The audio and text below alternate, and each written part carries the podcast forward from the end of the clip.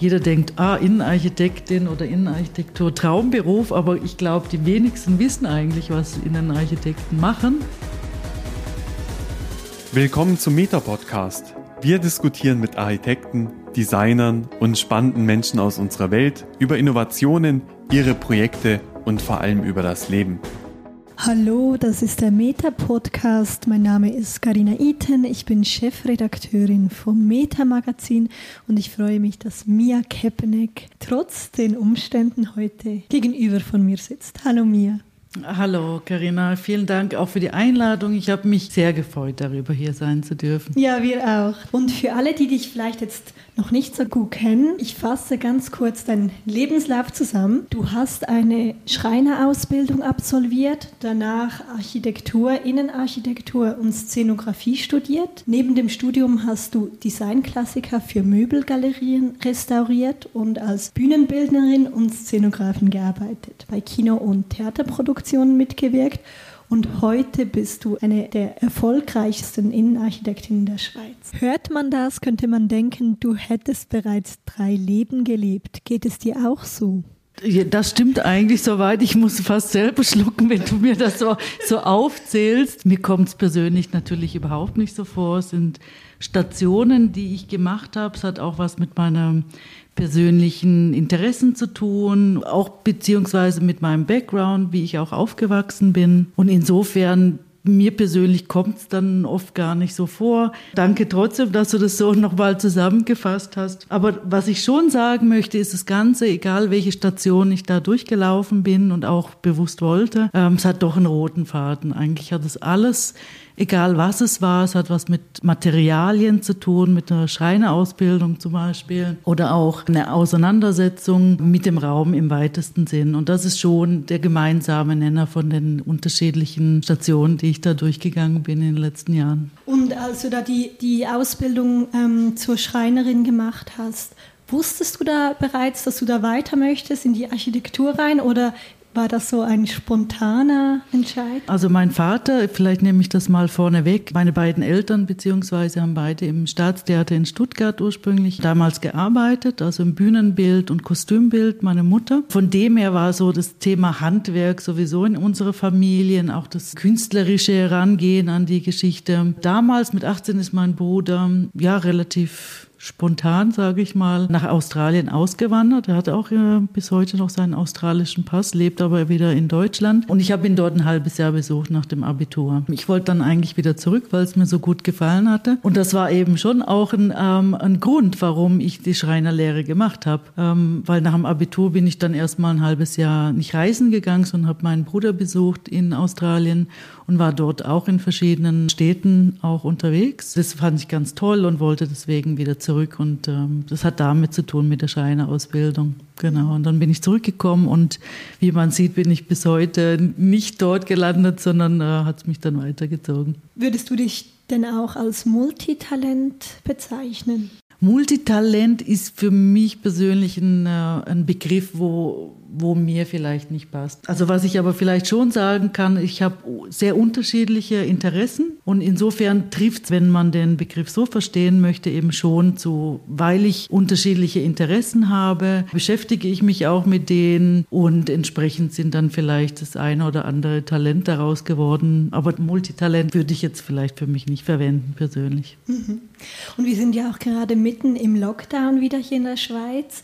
Mit was beschäftigst du dich momentan? An und wie geht es dir damit? Ich komme relativ gut klar. Natürlich habe ich auch ein paar Tage, wo ich sage, oh, mir fällt die Decke auf den Kopf, aber bin eben vor einem halben Jahr Mama geworden und ja, ich mache meine Spaziergänge und äh, gehe viel in die frische Luft auch. Ähm, es tut allen gut und ich glaube, so im Großen und Ganzen ist es für mich absolut okay. Also mit dem Lockdown finde ich es auch noch interessant zu sehen, wie geht es mir, wie geht es anderen damit. Es ist eine absolute Ausnahmesituation, die wir alle noch nie in der Form gehabt haben. Es genau. ist auch spannend zu sehen, was da so passiert mhm. mit einem selbst und auch mit dem Umfeld. Du hast es gerade selbst ähm, gesagt, bist Mama geworden vor sechs Monaten. Wie hat sich dein Leben ähm, grundsätzlich verändert? Eben wie ich gesagt habe, die Pandemie ist schon an sich eine mhm. außergewöhnliche mhm. Zeit und ein Baby zu bekommen ist auch eine außergewöhnliche Zeit, also vor allem für die Mutter. Und insofern haben die beiden doch Gemeinsamkeit. Man ist irgendwie sehr absorbiert, ähm, zeitlich absorbiert und äh, es ist auch spannend zu sehen. Ich selber bin natürlich sehr viel mehr zu Hause. Also in der Schwangerschaft war ich viel beim Arbeiten, natürlich auch im Büro, wo noch kein Homeoffice war. Und insofern hat es doch diese Gemeinsamkeiten, also dieses eher eine einen Rückzug und vielleicht noch ergänzend zu sagen, dieses Private und Geschäftliche, wo ja bei mir auch der Fall ist, obwohl ich Mama geworden bin, weil ich eben auch ein eigenes Büro mit Mitarbeitern habe, geht das so ineinander über, was es aber auch in der, in der Pandemiezeit allen anderen genauso geht. Also man macht so wahnsinnig viel zu Hause von Sport treiben bis hin zu arbeiten und ja, Privatleben. Aber es hört sich an, als ob das für dich ganz, ganz okay ist, so wie es ist. Mehr als okay. Ich finde es eigentlich sehr gut. Es passt mhm. momentan eigentlich auch zu meiner persönlichen Situation mhm. sehr gut. Und was hat dich das Mama-Sein bis jetzt gelernt? Also gelernt muss ich sagen, ist es so wie eine neue Dimension dazu gekommen. Ähm, als Unternehmerin oder eben als Selbstständige mit Mitarbeitern bin ich es ja schon ein Stück weit gewohnt, eine gewisse Verantwortung gegenüber Mitarbeitern zu haben oder auch zu übernehmen. Und was jetzt dazu gekommen ist, ist natürlich, dass ich jetzt die Verantwortung auch für fürs eigene Kind habe. Ich möchte aber sagen, ja, ich bin es vielleicht so durch die Selbstständigkeit auch ein Stück weit gewohnt, Verantwortung zu übernehmen. Und jetzt kommt es natürlich noch emotionaler, möchte ich jetzt nicht sagen, aber ähm, noch eine andere Dimension dazu, wo, wo es mich gelernt hat. Ja, so würde ich es beschreiben. Mhm. Und du hast das vorhin schon erwähnt, die Theaterwelt liegt dir nicht ganz fern. Du bist quasi hinter der Bühne groß geworden. Kannst du uns mal mitnehmen in deine Kindheit? Mhm. Wo bist du aufgewachsen? Wie war deine Kindheit? Ich bin in Stuttgart aufgewachsen bzw. geboren. Meine beiden Eltern haben ähm, meine Mutter als Kostümbildnerin und mein Vater Bühnenbild im Stuttgarter Staatstheater haben beide gearbeitet. Und ich muss sagen, auch als Erwachsene, ich gehe ab und zu noch, wenn es möglich ist, auch mal ähm, in, in eine Theateraufführung, vielleicht auch ins Ballett, wofür ja die ja, Stuttgarter Ballett eigentlich schon auch ein Begriff ist in der Theaterwelt. Und Sogar als Erwachsener muss ich sagen, ist es ein wahnsinnig großes Haus. Und als Kind kommt einem ja alles riesig vor. Und wenn man dann als Erwachsene vielleicht im Nachhinein irgendwas anschaut, die Schule vielleicht oder das Zuhause, wo man aufgewachsen ist, dann kommt einem oft ja nicht so groß vor, wie es dann in der Realität ist. Und spannend fand ich, ich bin dann eben auch in die Kantine gegangen, als ich das letzte Mal eben vor, vor der Pandemie in ein Theaterstück gegangen bin. Kenne ich natürlich das Theater, das große wie auch das kleine Haus, in- und auswendig, weil ich wirklich hinter der Bühne aufgewachsen bin und die ganzen Werkstätten, Malersäle etc. Also wie eine eigene Welt, muss man sich vorstellen. Ah, und es ist riesig, immer noch. Also es ist phänomenal groß und ich muss sagen, das war schon sehr prägend. Also als Erwachsener oder eben auch für meine berufliche Tätigkeit. Ich habe es vielleicht so mitbekommen. Es gibt alles. Man kann aus den Vollen schöpfen. Es macht Spaß, in verschiedene Bereiche reinzuschauen. Ich habe viel mitbekommen, zum Beispiel von den Schauspielern. Wenn ich mit meinem Bruder sind wir zum Beispiel im Gymnasium nebenan gewesen und wir sind dann in die Kantine gegangen und auch tagsüber waren dann einfach die verrückten Schauspieler dort in der Kantine und es ist so eine wahnsinnig bunte Welt. Und das hat mich schon geprägt. Also sei es Toleranzgrenzen, die vielleicht noch mal weiter weiter nach außen gezogen sind wie andere vielleicht. Da bin ich sehr dankbar darüber, dass ich die Erfahrungen machen durfte und auch in verschiedene Bereiche schauen durfte dadurch. Und was ich noch ganz witzig finde, ja, mit meinem Bruder, ich habe noch insgesamt drei Geschwister, also zwei Schwestern, ältere und noch einen Bruder. Und mit meinem Bruder, weil wir vom Alter her relativ nah beieinander liegen, sind wir ins Theater gegangen, in Orchestergraben zum Beispiel. Und wir haben tatsächlich gedacht, als Kinder, das Theater gehört uns, weil wir waren ja tagsüber da. Und ja, das ist eigentlich noch ganz lustig. Und hatte ich das nie auch ein bisschen gereizt, im Theater dann zu arbeiten? Ja, das habe ich auch getan, tatsächlich. Also ich habe ähm, das Abitur gemacht und auch eine Hospitanz im Staatstheater gemacht für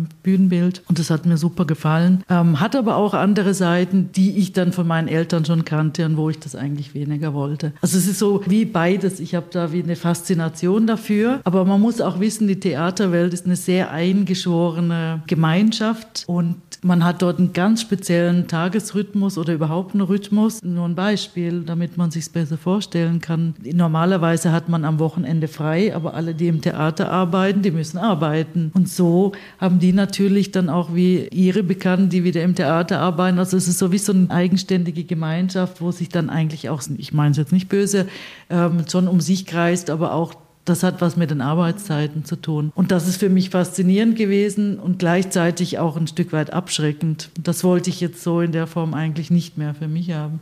Obwohl ich immer wieder auch eine Station war, warum ich dann für Kinoproduktionen gearbeitet hatte. Und das ist eine große Liebe. Also es bleibt auch so Inszenierungen, die Leute, es ist ein bestimmter Menschenschlag auch, wo der arbeitet. Mhm. Genau, also es ist so wie beides. Dann bist du vom Theater zum, zum Film gekommen. Genau, genau. Und was genau. war das für ein Film? Also generell habe ich nur für Kinoproduktion gearbeitet. Man unterscheidet da auch zwischen Werbung und Kinoproduktion. Ähm, es war Liebesleben, es war von Hans Christian Schmid. Das war eine sehr schöne äh, Produktion. Dann Liebesleben für die erste Regiearbeit von der Maria Schader, die man ja auch als Schauspielerin sehr gut kennt. Also es waren sehr interessante internationale Produktionen. Und wie hast du dann den Bogen zur Innenarchitektur geschlagen? Ja, weil ich ja eben, bevor ich dort gearbeitet habe, habe ich Architektur und dann Innenarchitektur studiert gehabt. Und als ich dann von Holland, wo ich Ausstellungsdesign und Innenarchitektur dann studiert hatte, es war so eine Kombination Holland und, und der Schweiz, weil ich eben auch schon ein sehr pragmatischer, auf der anderen Seite ein pragmatischer und sehr handwerklicher Typ auch bin, neben dem künstlerischen. Deswegen entspricht mir das auch, ähm, die Innenarchitektur und deswegen bin ich da auch wieder zurückgegangen. Ja, es waren sowieso Stationen, die manchmal auch über Umwege dann auf einen zukommen und ich bin die dann so gegangen. Ja, und beim Theater geht es ja auch viel um Inszenierungen, aber auch eigentlich bei Räumen geht es ja auch darum, um gewisse Gefühle und Atmosphären zu schaffen. Ist das vielleicht auch für dich so dieser Punkt, der dich zur Innenarchitektur gezogen hat, diese Inszenierung? Ja, unbedingt. Inszenierungen, Räume machen ja was mit einem. Also jeder Raum, egal ob jetzt gut oder schön, ist dann im Auge des Betrachters, wie man so schön sagt.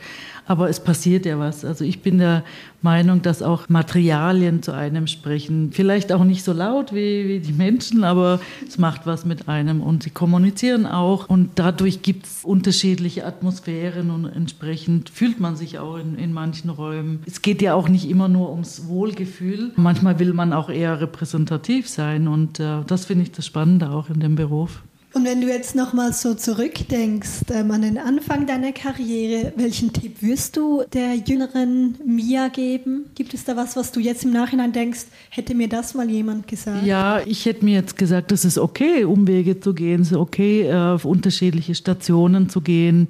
Ich habe nie darüber nachgedacht, aber sie kamen so ein bisschen auf mich zu und ich habe dann entsprechend meinen Interessen dann auch, bin ich dann den entsprechenden Weg gegangen oder habe dann Gelegenheiten auch am Schopfe gepackt sozusagen. Und ja, einfach mit der Gelassenheit daran zu gehen und auch zu sagen, es ist okay so. Und man muss nicht immer nur den geraden Weg gehen. Ich finde, das ist eigentlich auch generell das Schöne, dass man verschiedene Erfahrungen machen darf. Und das ist ja auch das, was einen prägt. Und wo einen vielleicht interessante Aspekte des Lebens aufzeigen. Und ich glaube, da muss man auch ja ein bisschen irgendwie lockerer damit umgehen und sagen, es ist schon okay, dass man das so macht. Und nicht glauben, man muss alles immer geradlinig machen, sonst, sonst ist man nichts wert. Das war jetzt bei mir nicht der Fall. Ich fand das eigentlich immer ganz gut, aber manchmal hatte ich gedacht in der jeweiligen Situation, ja, du bist ja ganz schön nicht naiv, das ist jetzt das falsche Wort, aber du gehst da jetzt so den Weg, was jetzt gerade kommt. Andere würden vielleicht geradliniger gehen und jetzt im Nachhinein muss ich sagen, es ist schon eigentlich eben ein roter Faden gewesen. Es hat immer was mit Raum zu tun gehabt. Ja, und einfach, ich habe mir das selber erlaubt, auch die unterschiedlichen Erfahrungen zu machen. Mhm.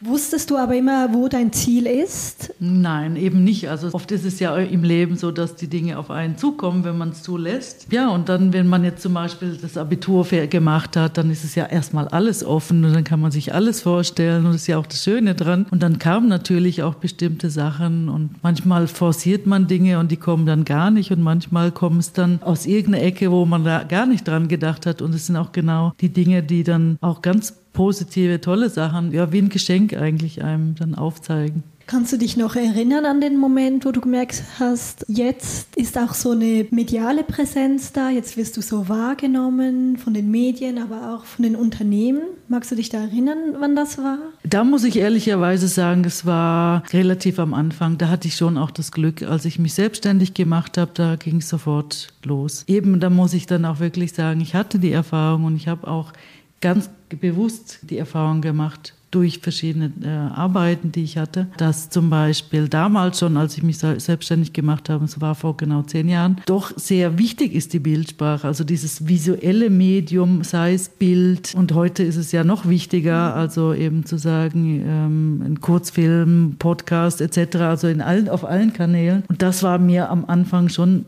bewusst, auch durch die Arbeit, was es ausmacht und dass es dann auch wichtig ist von vornherein, gerade ähm, als Selbstständige, wenn man gerade angefangen hat mit einem Büro, gutes Bildmaterial zu haben. Das entspricht aber auch meinem Charakter, dass ich ein eher kommunikativer Mensch bin, auch gerne mich austausche mit Menschen und eben dadurch entstehen auch dann manchmal Situationen, die dann plötzlich irgendwelche Türen aufmachen. Dein Beruf hört sich auch an wie ein Traumjob. Also ich denke, viele junge Zuhörer und Zuhörerinnen denken, so ein toller Job, die die mir hat. Gibt es auch Seiten, die dir jetzt weniger gefallen? Vielleicht Arbeiten oder Sachen, die man erledigen muss, die du so ein bisschen vor dir herschiebst, mhm. weil du mhm. das nicht so gerne machst? Ähm, eigentlich nicht. Also an meine Buchhalterin sagt zum Beispiel tatsächlich, an mir seine Buchhalterin verloren gegangen.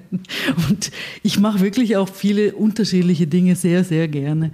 Ähm, was ich nicht so gern mag, ist eben dieses Gefühl zu bekommen, äh, Sachen aufzuschieben. Das stresst mich eher. Deswegen mache ich es gleich und dann ist es wie erledigt und getan. Zu deiner Frage eben, nein, eigentlich gibt es, auch wenn ich es nicht gerne mache, versuche ich mich da wirklich äh, diszipliniert an die Sachen ranzugehen, damit sie eben auch gemacht sind, weil ich weiß, es gehört eben auch dazu. Und zum ersten Teil deiner Frage mit dem Traumberuf, ja, das stimmt. Ich habe einen Traumberuf. Für mich ist es mein Traumberuf und ich finde zum Beispiel, dass generell generell der Beruf Innenarchitekt relativ wenig klar ist den meisten, was es eigentlich bedeutet. Also jeder denkt, ah, Innenarchitektin oder Innenarchitektur, Traumberuf, aber ich glaube, die wenigsten wissen eigentlich, was Innenarchitekten machen tagtäglich. Und das ist so ein bisschen die schwierigere Seite, also ein sehr schwieriger Aspekt. Das bedeutet für mich natürlich, wenn ich jetzt mit, ich sage jetzt mal, privaten oder auch mit Firmenkunden arbeite, dann braucht es doch viel ähm, Kommunikation dahingehend, um zu erklären, was ich denn eigentlich da tue für sie und warum ich dann auch Geld koste für die und die Arbeit. Also es bedarf unheimlich viel Kommunikation und Erklärungsbedarf, was denn mein Traumberuf eigentlich bedeutet und auch was ich als Innenarchitektin einen Mehrwert generieren kann für den Auftraggeber tatsächlich. Was ist so das Missverständnis da? Was denken die oder was haben die Leute für ein falsches hm. Bild? Ich denke, also es ist meine Einschätzung, man sieht ja nur das Schöne, also im Idealfall, dass man Möbel aussucht, dass man Stoffe aussucht, ein paar Kissen vielleicht noch dazu, dass aber der Beruf ein sehr technischer ist und dass man unheimlich viel Know-how mitbringen muss, sei es die Architekturseite, sei es die Kommunikation, sei es natürlich auch eine Zusammenarbeit. Also wir sind Fachplaner, die meistens in einem Teamgefüge zusammenarbeiten müssen. Mal mehr, mal weniger gut, aber im Idealfall doch gut. Es bedarf eben sehr viel Kommunikation. Und da hat man natürlich auch mit Menschen zu tun und da muss man immer auch damit umgehen. Und ich bin eben schon ein großer Fan von Teamarbeit und dass man einfach auch gemeinsam schön ein Projekt abschließt und nicht nur ein schönes Ergebnis hat. Das finde ich auch noch wichtig. Mhm. Bist du denn auch eine Perfektionistin? Ja, das bin ich. Ganz klar. Absolut, das weiß ich auch. Das wissen auch die Mitarbeiter.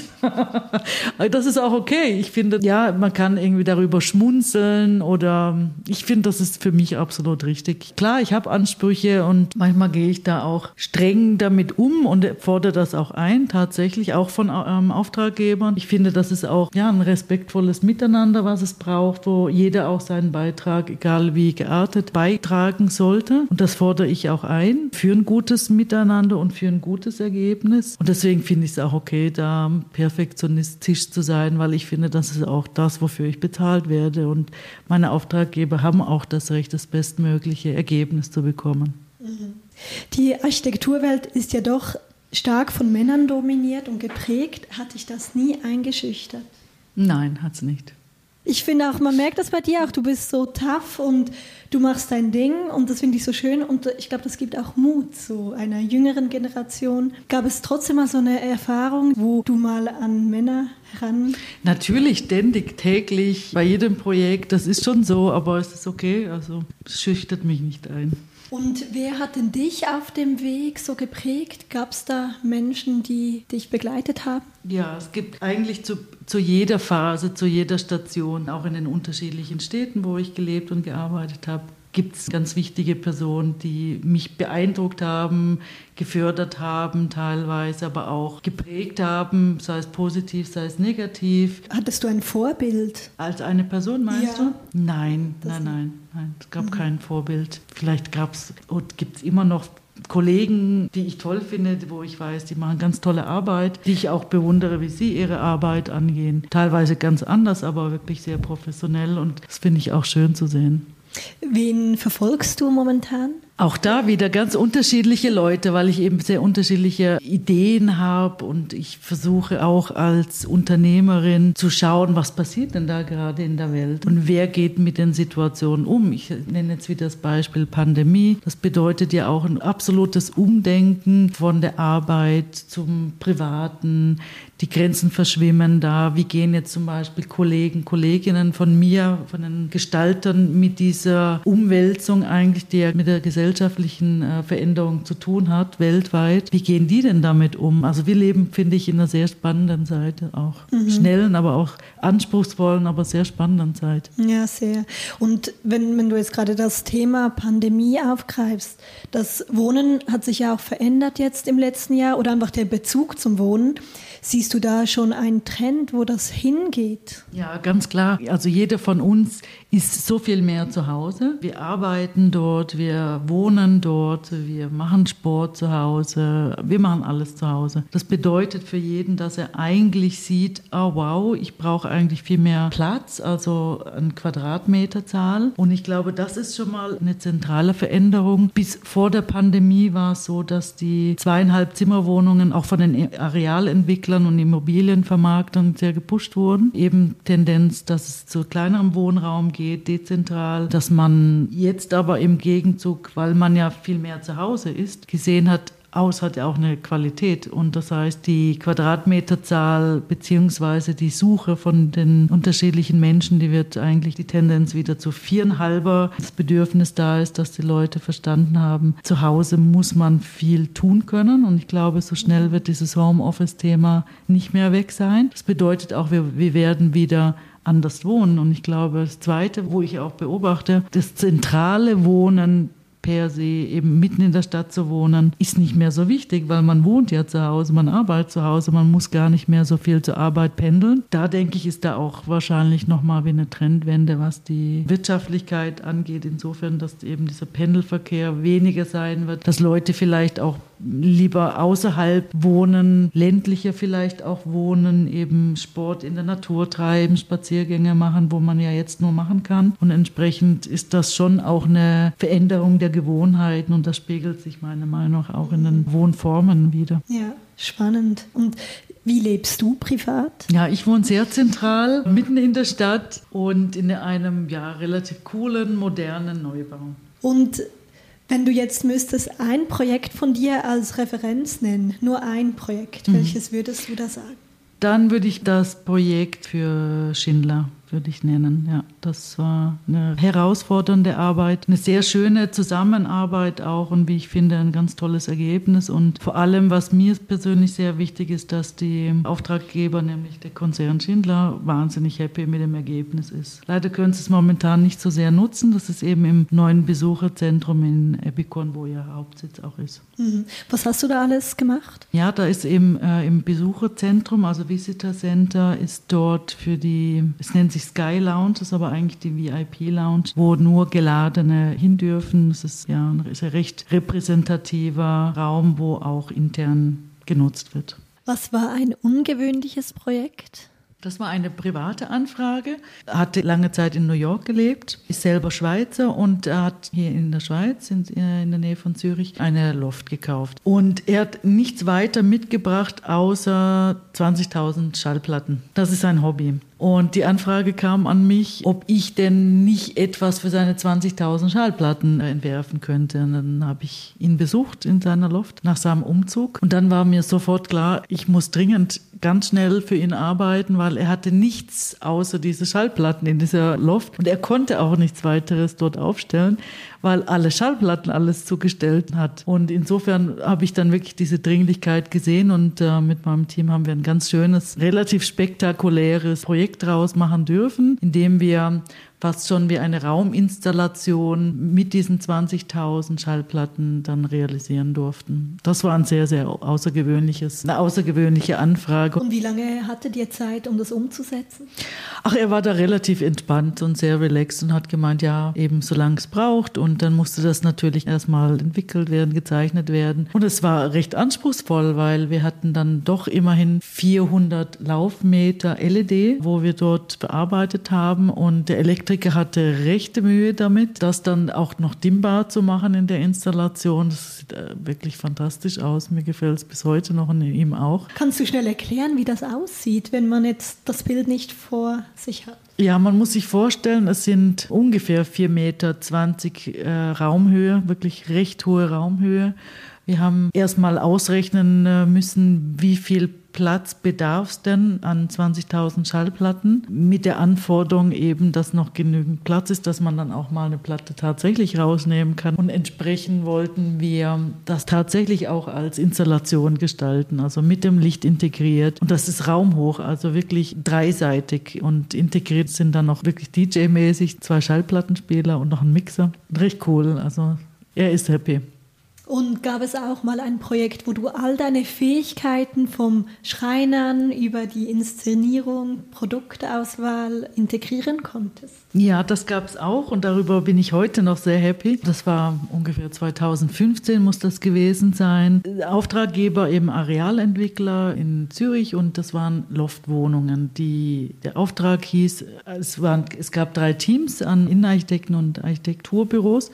Jeder durfte eine Loft ausbauen. Wir haben eine ausgebaut und bei zwei Lofts durften wir, weil es dann auch tatsächlich noch damals mein Vorschlag war, dass man ja auch sowas inszenieren muss nicht nur eine Loft leer verkaufen, weil das ist super, super schwierig. Ich glaube, das ist auch eine riesengroße Herausforderung für jeden und jede, wo sich eine Loft kauft, die dann auch zu möblieren. Das ist nicht zu unterschätzen, die Arbeit, weil man hat ganz andere Proportionen, die man da bearbeiten muss. Also große Möbel sind da angesagt mit den jeweiligen Raumhöhen. Und was ganz toll war an dem Projekt ist, dass es auch eine gute Zusammenarbeit war. Also ich habe auch Dinge vorgeschlagen, die ich dann tatsächlich realisieren durfte, wie zum Beispiel auch dann ein Opening zu veranstalten. Und das wollte ich dann auch ein bisschen interessanter und spannender machen, auch für die Bewohner, die dann langsam dort eingezogen sind. Das waren auch Eigentumswohnungen. Ich habe da sehr viele Bekannte eingeladen, die Designer sind oder eben im ganzen Umfeld mit Design zu tun haben und eben auch eigene Concept Stores hatten. Und das war ein rechter Erfolg und auch interessante Zusammenstellung. Und da durfte ich dann vom Umbau,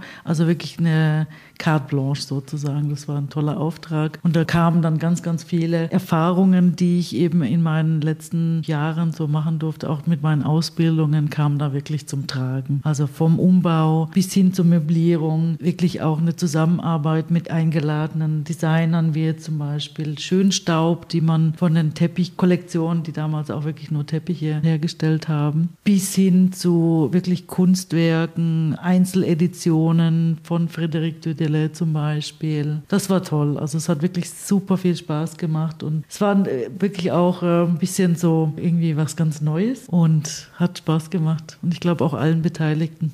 Mhm. Und du hast gerade gesagt, du hattest da eine carte blanche. Wo fängt man da an? Das ist eigentlich wie ein, wie ein Maler. Du hast da ein weißes Bild und dann fängst du an. Und für mich war es eigentlich klar, tatsächlich weiß eigentlich manchmal nicht so ganz genau, woher es kommt, aber für mich war es klar, was da auf diesem Bild zu malen ist. Und das ist dann eigentlich der allergrößte Spaß an, einem, an meinem Beruf. Also vorhin hattest du ja erzählt vom Traumberuf und das ist dann auch ein Traumberuf, wenn man das so machen kann, was man sich vorstellt. Also wirklich eine Vorstellung von Räumlichkeiten, von Proportionen, von Farben, die Zusammenarbeit mit anderen. Also da kommt auch so ein bisschen mein soziales alles da auch zum Tragen, dass ich gerne auch Kontakt habe mit Kollegen und mit Designern und großen Austausch, da auch Pflege. Da kamen dann schon die Dinge zusammen. Und wenn man dich so reden hört über deine Projekte, kommt da ja auch sehr viel Leidenschaft dazu und Freude. Und mit was für einem Gefühl schließt du solche Projekte ab? Bist du dann wirklich total happy oder bist du auch ein bisschen traurig, wenn du das dann wieder übergeben musst? Das ist wirklich eine ganz tolle Frage. Ich glaube, das ist so ein bisschen heftig, wenn ich das jetzt sage, aber ich sage es jetzt trotzdem. Wenn es abgeschlossen, dann war es das für mich. Dann bin ich eigentlich schon bei den nächsten Projekten. Ich tue wirklich bis zur letzten Minute und auch natürlich darüber hinaus, wenn dann noch irgendwelche Dinge, Mängel zum Beispiel, die dann noch behoben werden müssen. Ich kümmere mich, bis es dann wirklich auch gut ist für den Auftraggeber. Aber natürlich möchte ich mich dann auch mit neuen Dingen beschäftigen und freue mich auch dann auf neue Arbeit. Bist du jetzt eher ein spontaner Mensch oder planst du bereits weit in die Zukunft? Ich persönlich bin sehr spontan. Bei der Arbeit bin ich aber eher vorausschauend. Ich glaube, wichtig ist aber auch, gerade was die Arbeit betrifft, dass man auch da flexibel sein muss, weil eben beim Bauen passieren ständig Dinge, die nicht geplant sind. Ich glaube, da kommt die Spontanität, wo ich da an den Tag lege, auch sehr entgegen, was die Arbeit betrifft. Mhm. Und welche Eigenschaft an dir schätzt du besonders? Ich glaube, ich kann wahnsinnig gut über mich selber lachen. Ich nehme mich nicht so ernst. Und das Zweite, was ich noch sagen würde, ist, ich bin nicht nachtragend. Und gibt es noch einen Traum, den du dir gerne noch ermöglichen möchtest, privat oder beruflich? Ja, ich würde mir gerne fürs Private und fürs Arbeiten selber tatsächlich bauen, also für mich selber bauen. Das ist so ein Traum, wo wir noch haben. Und wird dann dieses Projekt dann auch fertig, wenn du so eine Perfektionistin bist? Oder? Ich glaube schon, ich bin sehr zielgerichtet eben und, und sehr ungeduldig. Also es muss dann auch irgendwann mal fertig sein. Wie du auch schon erwähnt hast, du bist sehr engagiert und ich finde es wirklich bemerkenswert, wie viele Projekte das du umsetzt. Woher nimmst du diese Motivation immer wieder? Die Motivation ist ganz klar, dass ich selber zufrieden bin. Das ist meine Motivation. Dass ich für mich sagen kann, doch, das ist jetzt gut so. Und das ist das Einzige, was mich motiviert. Ich muss es gut finden. Und dann noch abschließend, wann und wo kannst du abschalten? Mhm, ich eigentlich nur zu Hause. Also es ist für mich das Tollste, wenn ich nach Hause komme und einfach sein kann. Da kann ich Energie tanken und Kraft tanken eben und relaxen, entspannen. Das ist für mich ganz wichtig. Und bist du jemand, der viel liest oder was machst du da? Im Moment komme ich nicht so zum Lesen. Das ist ähm, einfach bedingt dadurch, weil die Kleine wahnsinnig viel Aufmerksamkeit braucht. Aber doch, sonst lesen wir sehr viel auch, ja. Ja, schön. Vielen Dank, Mia, für dieses offene und interessante Gespräch. Ganz, ganz herzlichen Dank auch. Das war der Meta-Podcast. Weitere Informationen zu neuen Folgen findest du auf www.metamagazin.com/podcast. Bis zum nächsten Mal.